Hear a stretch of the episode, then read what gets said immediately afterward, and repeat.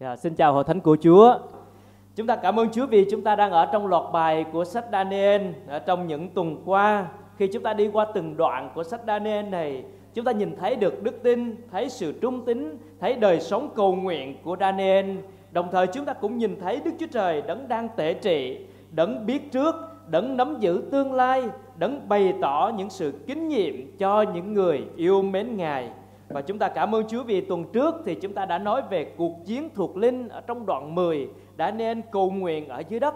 Thì trên trời có một cuộc chiến giữa thiên sứ của Chúa và các sứ giả của ma quỷ tranh đấu với nhau. Rồi thiên sứ của Chúa đến để đem câu trả lời cho Daniel và câu trả lời một trong những phần của sự trả lời đó là phần mà chúng ta sẽ cùng nghe buổi sáng hôm nay trong đoạn 11 này là phần mà thiên sứ của Chúa đem đến trả lời cho Daniel, giải thích cho Daniel, bày tỏ cho Daniel biết về những gì thuộc về tương lai. Thưa hội thánh của Chúa, tương lai là điều mà ai cũng mong được biết. Mỗi một quốc gia, mỗi một dân tộc, mỗi một người, mỗi một gia đình đều mong đợi để biết về tương lai của chính mình của con cái mình, của vận mệnh quốc gia. Thế nhưng không ai có thể biết trước, không ai có thể đoán định được tương lai. Chỉ có đức chúa trời, ngài là đấng biết trước, đấng nắm giữ, đấng điều khiển và đấng làm mọi việc theo ý muốn của ngài. Và chúng ta sẽ thấy rất rõ điều đó trong Daniel đoạn 11 buổi sáng hôm nay. Có lẽ rằng lúc nãy chúng ta đã nghe chấp sự văn tiếng đọc. Chúng ta thấy đây là một đoạn kinh thánh quá dài, quá nhiều cái chi tiết rồi trong đó thì có cuộc chiến tranh. Rồi chúng ta nghe về nam bắc chiến tranh qua lại lẫn nhau. Lúc thì bên này thắng, lúc thì bên kia thắng. Có rất nhiều chi tiết ở trong đoạn 11 này. Nhưng mà đây chính là điều mà thiên sứ đã mặc khải cho Daniel ở trong đoạn 10 đó, thì thiên sứ nói với Daniel đây là lời chân thật liên quan đến một cuộc chiến tranh lớn. Cuộc chiến tranh lớn đó được giải bày toàn bộ trong Daniel đoạn 11 này và đối với Daniel thì tất cả những điều mà ông được nghe thiên sứ giải thích trong đoạn 11 này là những điều hoàn toàn chưa xảy ra. Đối với ông tất cả từng chi tiết một trong đoạn 11 này là thuộc về tương lai. Nhưng đối với chúng ta ngày hôm nay, chúng ta nhìn lại đoạn 11 này trong phương diện chúng ta đã đi qua dòng lịch sử nhìn ngược trở lại thì chúng ta sẽ thấy rằng có một số điều đã được ứng nghiệm và một số điều chưa được ứng nghiệm. Vì vậy để chúng ta có thể học và dễ hiểu hơn trong phần Kinh Thánh này, chúng ta có hai phần buổi sáng hôm nay chúng ta sẽ học với nhau. Phần thứ nhất đó là những điều đã qua từ câu 1 cho đến câu 35. Phần thứ hai là những điều sẽ đến câu số 36 cho đến câu 45. Chúng ta đi vào phần đầu tiên là những điều đã qua là những gì mà chúng ta đã thấy được ứng nghiệm hoàn toàn từ câu 1 cho đến câu 35. Đây nói về một cuộc chiến tranh kéo dài giữa các vua các nước với nhau và trung tâm điểm vẫn là dân Do Thái. Dân Do Thái nằm giữa các quốc gia này bị chèn ép, bị tấn công, chịu nhiều thử thách suốt một thời gian dài trong lịch sử. Nếu chúng ta nhìn thấy từ câu 2 cho đến câu 35 là một khoảng thời gian dài của những cuộc chiến thì đây là khoảng thời gian 529 trước Chúa đến năm 163 trước Chúa, có nghĩa là khoảng 350 năm một phần Kinh Thánh chúng ta vừa mới nghe đọc từ câu 1 cho đến câu 35 đó là phần Kinh Thánh kéo dài 300 khoảng 350 năm. Và tất cả những điều đó đều ứng nghiệm chi tiết khi phía Bắc nổi lên tấn công phía Nam, phía Nam nổi lên tấn công phía Bắc thì dân sự của Chúa là dân Do Thái bị kẹt ở giữa, bị khốn khổ, bị tấn công, chịu nhiều sự chèn ép. Chúng ta thấy bắt đầu từ câu 1 là câu chuyện tiếp của đoạn 10 nói về việc thiên sứ nói về chức vụ của thiên sứ trong việc thông báo và đem câu trả lời đến cho Daniel. Rồi bắt đầu với câu số 2, thiên sứ nói như thế này: "Bây giờ ta sẽ cho ngươi biết sự thật." Sau cái lời cầu nguyện của Daniel trong 21 tuần lễ của đoạn 10 đó, trong 21 ngày, 3 tuần lễ của đoạn 10 thì thiên sứ đã đến đem cho Daniel câu trả lời và thiên sứ nói rằng ta sẽ cho ngươi biết sự thật. Sự thật đó là gì? Này có ba vua nữa sẽ xuất hiện tại Ba Tư. Lúc bấy giờ đang là triều đại của vua Siru đang cai trị thì đã nên được Chúa bày tỏ rằng sẽ có ba vua nữa xuất hiện tại Ba Tư. Và đúng y như vậy, sau đó thì tiếp tục lần lượt sau Siri có những vị sau Siru thì có những vị vua khác xuất hiện. Kinh Thánh nói tiếp trong phần cuối của câu 2 đó, vua thứ tư giàu có hơn tất cả các vua khác khi của cải làm cho vua ấy trở nên hùng mạnh thì vua xúi dục dân chúng chống lại vương quốc Hy Lạp. Vua thứ tư này trong Kinh Thánh được ứng nghiệm đó chính là vua Aseru. Nếu chúng ta tra xem Kinh Thánh ở trong ECT đoạn 1 câu 4 thì chúng ta thấy đúng như vậy. Ông vua Aseru này rất giàu có, phô trương sự giàu có thân thế của mình, đãi tiệc với các quần thần kéo dài suốt nhiều ngày tháng. Cho nên vua này trở nên giàu có, sang trọng. Vua tấn công nhằm đánh vào Hy Lạp nhưng không thành công. Câu 4 thì Kinh Thánh nói tiếp, nhưng vua ấy à, xin lỗi câu 3 câu 3 rồi sẽ có một vua hùng mạnh xuất hiện vua ấy sẽ thống trị với cả quyền lực to lớn và theo ý mình nhưng khi vua đã đứng vững thì vương quốc của vua bị tan trả và phân chia theo bốn hướng gió phương trời chứ không được truyền lại cho con cháu cũng không dùng quyền lực trước đây mà cai trị vương quốc của vua sẽ bị nhổ tận gốc và trao cho những người khác không thuộc dòng dõi vua đây tiếp nối phần lịch sử hai câu này lại ứng nghiệm một cách hoàn toàn và chi tiết trong cuộc đời của Alexander Đại Đế, vua của Hy Lạp. Ở đây nói rằng rồi sẽ có một vua hùng mạnh xuất hiện, chính là Alexander Đại Đế đã xuất hiện. Vua ấy thống trị với quyền lực to lớn và làm theo ý mình. Ở phần này thì đã nên cũng đã nói trong đoạn 7, đoạn 8 về những cái vương quốc tiếp theo, nói về sự mạnh mẽ của Hy Lạp. Nhưng mà điều Kinh Thánh nói trước đã ứng nghiệm đó là sau đó vua bị tan rã rồi vương quốc vua sẽ bị chia theo hướng gió bốn phương trời chứ không truyền lại cho con cháu kinh thánh biết chính xác đức chúa trời biết chính xác alexander đại đế sẽ cai trị và biết chính xác luôn vua này sẽ kết thúc mà không có con cho nên sau này ứng nghiệm hoàn toàn, vua Alexander Đại Đế chết năm 33 tuổi và không có con. Cho nên truyền lại cho bốn tướng của mình đúng y như chỗ này nói rằng đó là bốn hướng gió cho nên Kinh Thánh ứng nghiệm từng chi tiết về lịch sử và chúng ta thấy điều này cho chúng ta thấy rằng Đức Chúa Trời Ngài hoàn toàn tể trị trên cõi lịch sử. Ngài biết trước ai sẽ xuất hiện, vương quốc nào sẽ nổi lên. Thậm chí Ngài biết rằng người đó sẽ chết như thế nào, có con hay không có con, rồi dòng dõi phía sau đó như thế nào. Chúng ta thấy kinh ngạc trước những gì Chúa bày tỏ cho Daniel. Chúng ta tiếp tục một phần kinh thánh dài từ câu 5 cho đến câu số 20. Ở đây chúng ta sẽ thấy hai vương quốc đó là vương quốc phía Bắc và vương quốc phía Nam. Để cụ thể hơn, đây chính là hai cái vị trí địa lý so với dân Do Thái. Phía Bắc đó chính là Ai Cập, à, phía Nam đó chính là Ai Cập, phía Bắc đó chính là Syria. Cho nên Bắc Nam này nói về hai nước đó là Syria và Ai Cập nằm ở hai cái vị trí địa lý so với dân Israel và hai vương quốc này Ai Cập và Syria tấn công nhau có lúc thì nam thắng có lúc thì bắc thắng nhưng mà dù cho nam thắng hay bắc thắng thì dân Israel vẫn ở giữa chỗ nam bắc này và bị chịu nhiều cái sự ức hiếp và tấn công cho nên lời Chúa mặc khải đây để cho cho nên bày tỏ lại, viết lại cho dân Do Thái để sau này họ biết rằng có những cái thời kỳ vương quốc phía Bắc, vương quốc phía Nam sẽ nổi lên. Họ chính giữa chịu nhiều cái sự khốn khổ. Họ biết trước để họ tin cậy Chúa, họ biết trước để họ bám lấy Chúa và giữ đức tin của mình. Và chúng ta thấy Kinh Thánh còn mô tả rất là chi tiết về những cái âm mưu chính trị, thể chế chính trị ở trong này. Chúng ta thấy rằng có việc đó, có lúc đó là vương quốc phía Nam gả công chúa cho vương quốc phía Bắc để nhằm âm mưu chính trị nhưng không thành. Rồi về sau thì vương quốc phía Bắc cũng làm y chang như vậy, đó là vương quốc phía Bắc cũng gả công chúa cho vương quốc phía Nam rồi cũng không thành. Chúa biết cả chi tiết của những âm mưu chính trị và các vua sau này nổi lên và thực hiện với nhau như thế nào.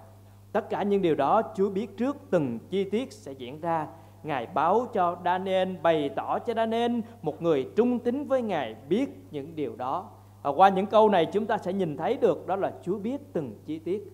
Chúa biết tương lai, Chúa biết tất cả những gì sẽ diễn ra cho một quốc gia, cho một vị vua, cho một cuộc đời, cho một dân tộc và cho mỗi cuộc đời của chúng ta.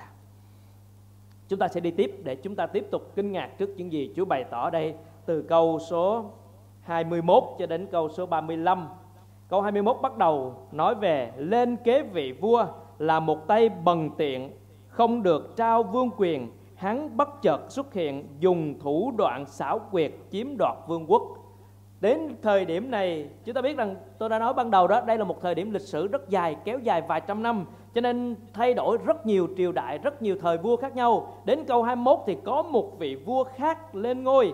Ông này bần tiện, không được trao vương quốc, có nghĩa là chiếm đoạt vương quốc. Và trong lịch sử đã ứng nghiệm đây chính là Antiochus mà chúng ta đã học trong đoạn thứ 8 của Daniel.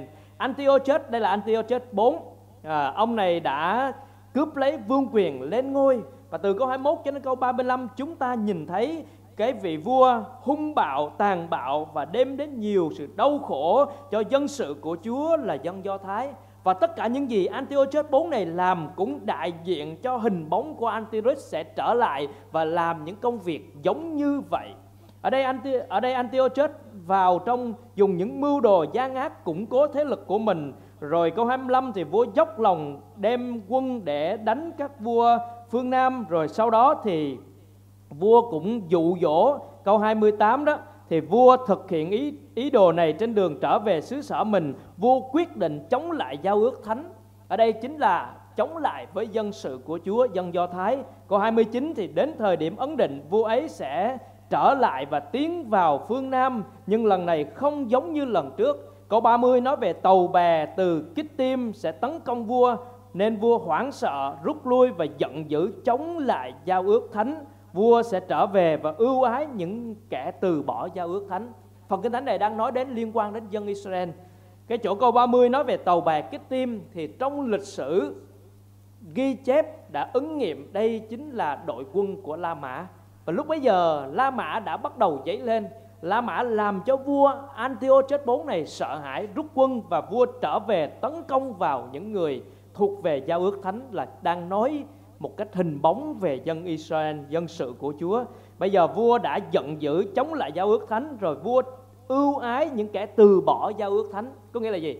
Có nghĩa là dụ dỗ dân Israel, những người từ bỏ đức tin, từ bỏ Đức Chúa Trời theo vua thì sẽ được ưu ái. Câu 31, quân lính do vua ấy gửi đến chiếm đóng và làm ô uế thành lũy đến của đền thánh. Chúng dẹp bỏ tế lễ thiêu hằng hiến và lập nên điều ghê tởm gây ra cảnh hoang tàn. Đây là điều đoạn 8 đã nói rồi. Và trong Tân ước, Chúa Giêsu nói rằng khi các con thấy cảnh hoang tàn trong nơi thánh, thì ai đọc sách đã nên phải để ý. Điều này đã diễn ra rất nhiều lần. Lần đầu tiên đó là Antiochus đã vào trong đền thờ của dân Do Thái và dân con heo là con vật không tinh tinh sạch ở tại đền thờ của người Do Thái. Rồi Chúa Giêsu nói điều đó ứng nghiệm trong năm 70 sau Chúa khi Titus vua La Mã đến tấn công và cũng làm ô uế đền thờ của người Do Thái, bắt và dân Do Thái tản lạc từ đó cho đến nhiều năm sau, cho đến năm 1948 mới trở về lập quốc trở lại. Và điều này cũng sẽ ứng nghiệm một lần nữa ở trong khi thời đại cuối cùng mà Antichrist đến. Nhưng mà chúng ta nhìn thấy đây đó là Antiochus đến để gây đau khổ cho dân sự của Chúa.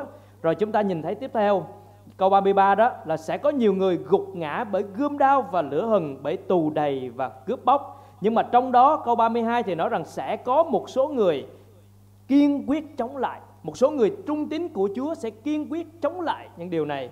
Câu 34 nói rằng sẽ có sự trợ giúp nhưng không nhiều. Và sự trợ giúp này ứng nghiệm ở trong thời kỳ của Juda Maccabe. Gia đình Maccabe đã đứng lên chống lại và thanh tẩy đền thờ của Chúa. Chúng ta tiếp tục câu cuối cùng của phần 1 đó là câu 35 một số trong những người khôn sáng sẽ sa ngã để nhờ đó mà được luyện lọc thanh tẩy và phiếu trắng cho đến thời kỳ cuối cùng vì còn phải chờ đợi đến thời điểm ấn định. Chúng ta kết thúc phần 1 từ câu 1 cho đến câu 35 này, chúng ta thấy điều gì ở đây? Đó là Chúa biết trước từng chi tiết. Chúa bày tỏ tất cả những gì thuộc về tương lai cho Daniel Và ngày hôm nay chúng ta nhìn lại thì từ câu 1 đến câu 35 đã ứng nghiệm hoàn toàn Ứng nghiệm chi tiết từng chi tiết một Tất cả đều ứng nghiệm trong khi đó thì dân Chúa bị bắt bớ, dân Chúa bị tấn công, dân Chúa chịu khốn khổ. Trong đó vẫn có một số người trung tín, đứng vững, kiên quyết chống lại. Nhưng một số người thì xa ngã và Chúa đang luyện lọc, đang thanh tẩy, đang phiếu trắng dân sự của Ngài để biết rằng ai là người thuộc về Chúa, ai là người trung tín với Chúa. Đây là một phép thử dành cho dân Do Thái. Và tôi thiết nghĩ rằng đó cũng là là điều mà chúng ta cần học, cần cảnh tỉnh ở trong đời sống của chúng ta. Ở đây chúng ta thấy rằng tất cả mọi việc đều có thời kỳ mà Chúa ấn định. Mỗi một vị vua đều ở trong tay của Chúa.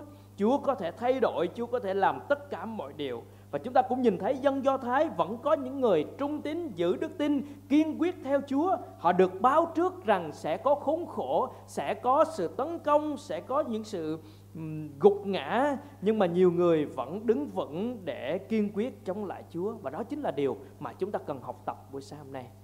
Khi Chúa đã báo trước lời của Ngài sẽ có những thời kỳ khó khăn, sẽ có những khốn khổ, sẽ có những sự chèn ép cho đời sống theo Chúa thì chúng ta cần phải học và cần phải cảnh tỉnh, cần phải biết rằng Chúa đã định những việc đó sẽ xảy ra và chúng ta cần phải giống như một số ít người Do Thái đó là kiên quyết chống lại những sự sai trật, kiên quyết giữ vững đức tin để vượt qua sự thanh lọc, sự thanh tẩy để được phiếu trắng ở trong ân điện của Chúa.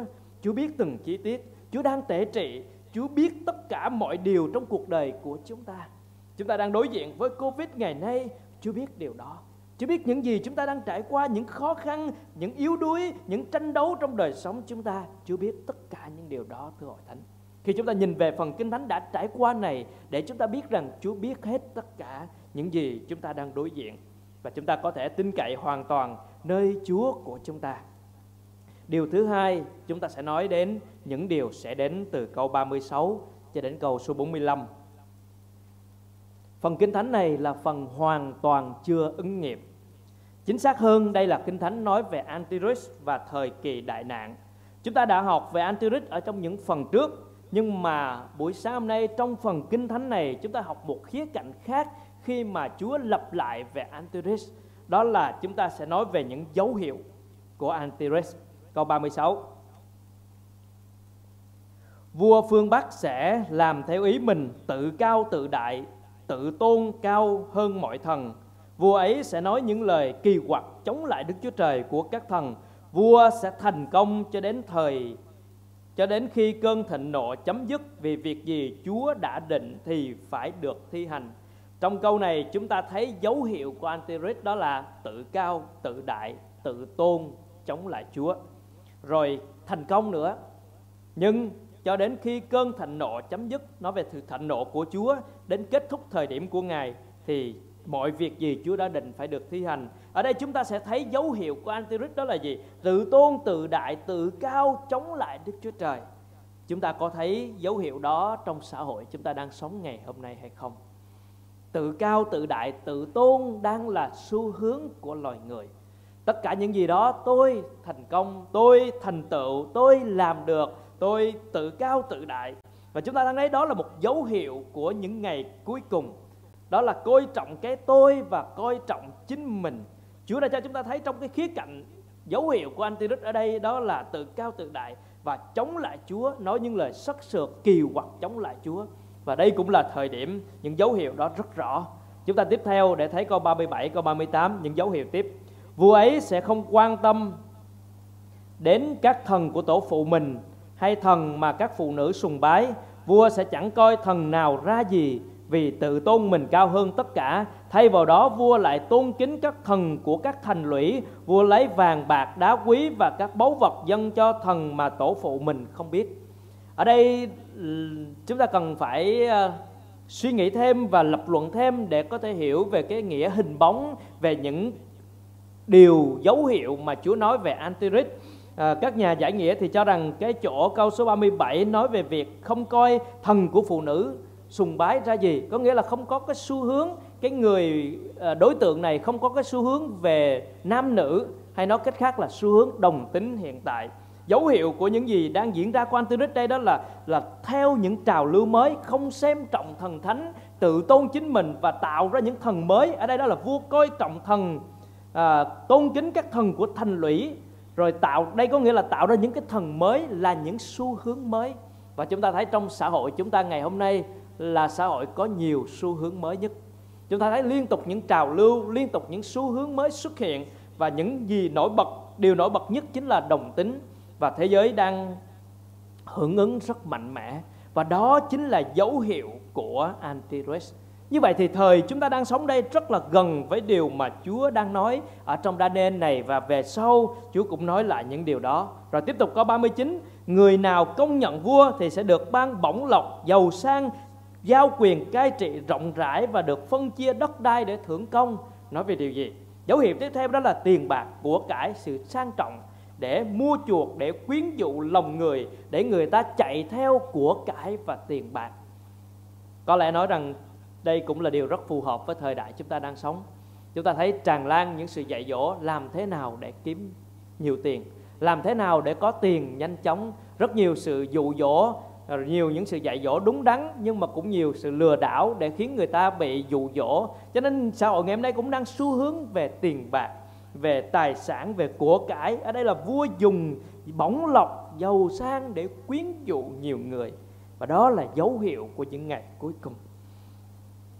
Từ câu 40 à, trở về câu 45 thì chúng ta thấy sẽ có những cuộc chiến nữa sẽ diễn ra. Có các vua khác sẽ đứng lên để chống lại Antichrist trong ngày cuối cùng rồi câu 41 thì, vua vào vùng đất vinh hiển. Ở đây chính là thời khắc mà Antichrist đến tại vùng đất Jerusalem, ở đến tại dân Do Thái, tấn công vào dân Do Thái, làm cho dân Do Thái khốn khổ. Và đây chính là giữa 7 năm đại nạn.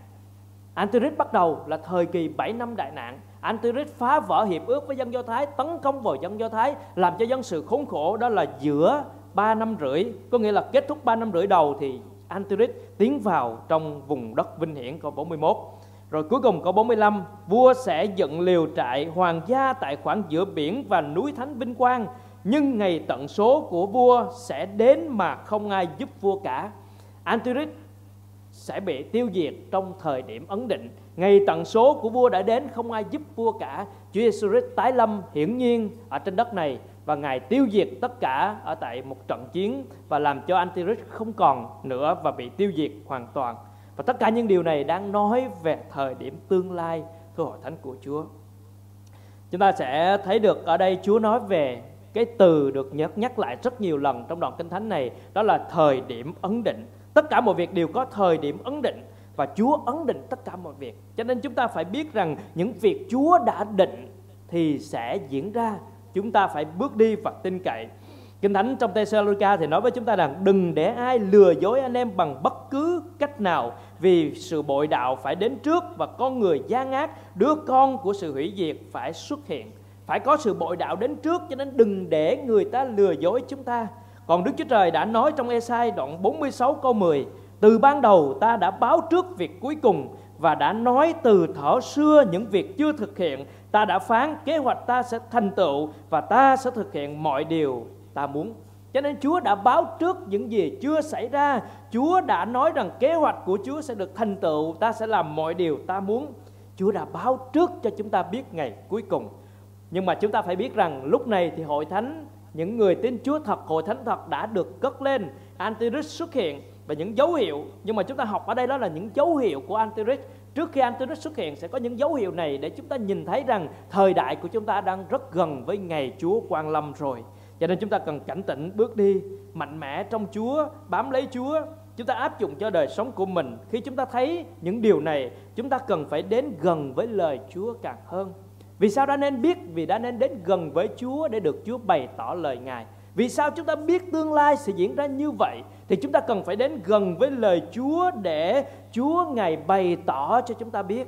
Chúng ta phải biết rằng thế giới này bối rối, bất an, vô định, không biết trước tương lai như thế nào. Không biết thế giới này sẽ về đâu và kết thúc ra sao. Nhưng nếu là cơ đốc nhân chúng ta cũng không biết thì chúng ta đang không có lời của Chúa trong đời sống của mình.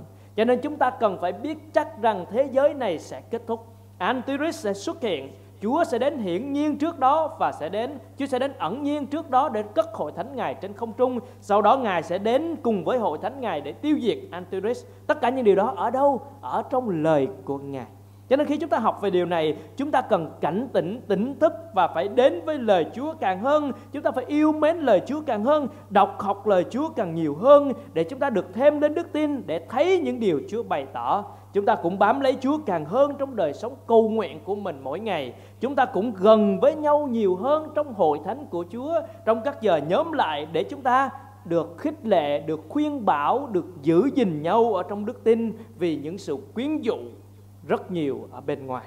Cho nên xin Chúa giúp đỡ để chúng ta tin cậy Chúa, học hỏi lời Chúa, cầu nguyện càng hơn và đến với Chúa càng gần hơn nữa. Buổi sáng nay chúng ta thấy những điều Chúa đã bày tỏ. Chúng ta thấy rất rõ, Kinh Thánh nói rằng đây là những việc Chúa đã định. Và chúng ta cần nhớ rằng biết việc Chúa đã định thêm lên lòng vững tin. Chúng ta cần biết việc Chúa đã định thêm lên lòng vững tin. Qua đoạn kinh thánh này, chúng ta thấy một thực tế rằng Đức Chúa Trời vẫn đang tể trị. Ngài nắm quyền trên tất cả các vua, trên tất tất cả các chính quyền, trên mọi thế lực. Dù rằng thế giới có thừa nhận hay không thì lẽ thật đó không thay đổi. Ngài vẫn đang tể trị. Ngài đã định tất cả mọi việc thì mọi việc phải được thi hành theo ý định của Ngài. Chúng ta cũng nhìn thấy một bức tranh màu tối ở trong phần kinh thánh này những cuộc chiến tranh liên tục dân chúa chịu đau khổ chèn ép. Nhưng rồi chúng ta biết rằng chúa, ngài biết tất cả những điều đó. Ngài sẽ hành động trong thời điểm của ngài. Cho nên chúa cũng biết rất rõ những gì chúng ta trải qua. Ngài sẽ hành động trong thời điểm của ngài. Chúng ta tiếp tục chờ đợi trung tín bước đi và cầu nguyện với chúa càng hơn.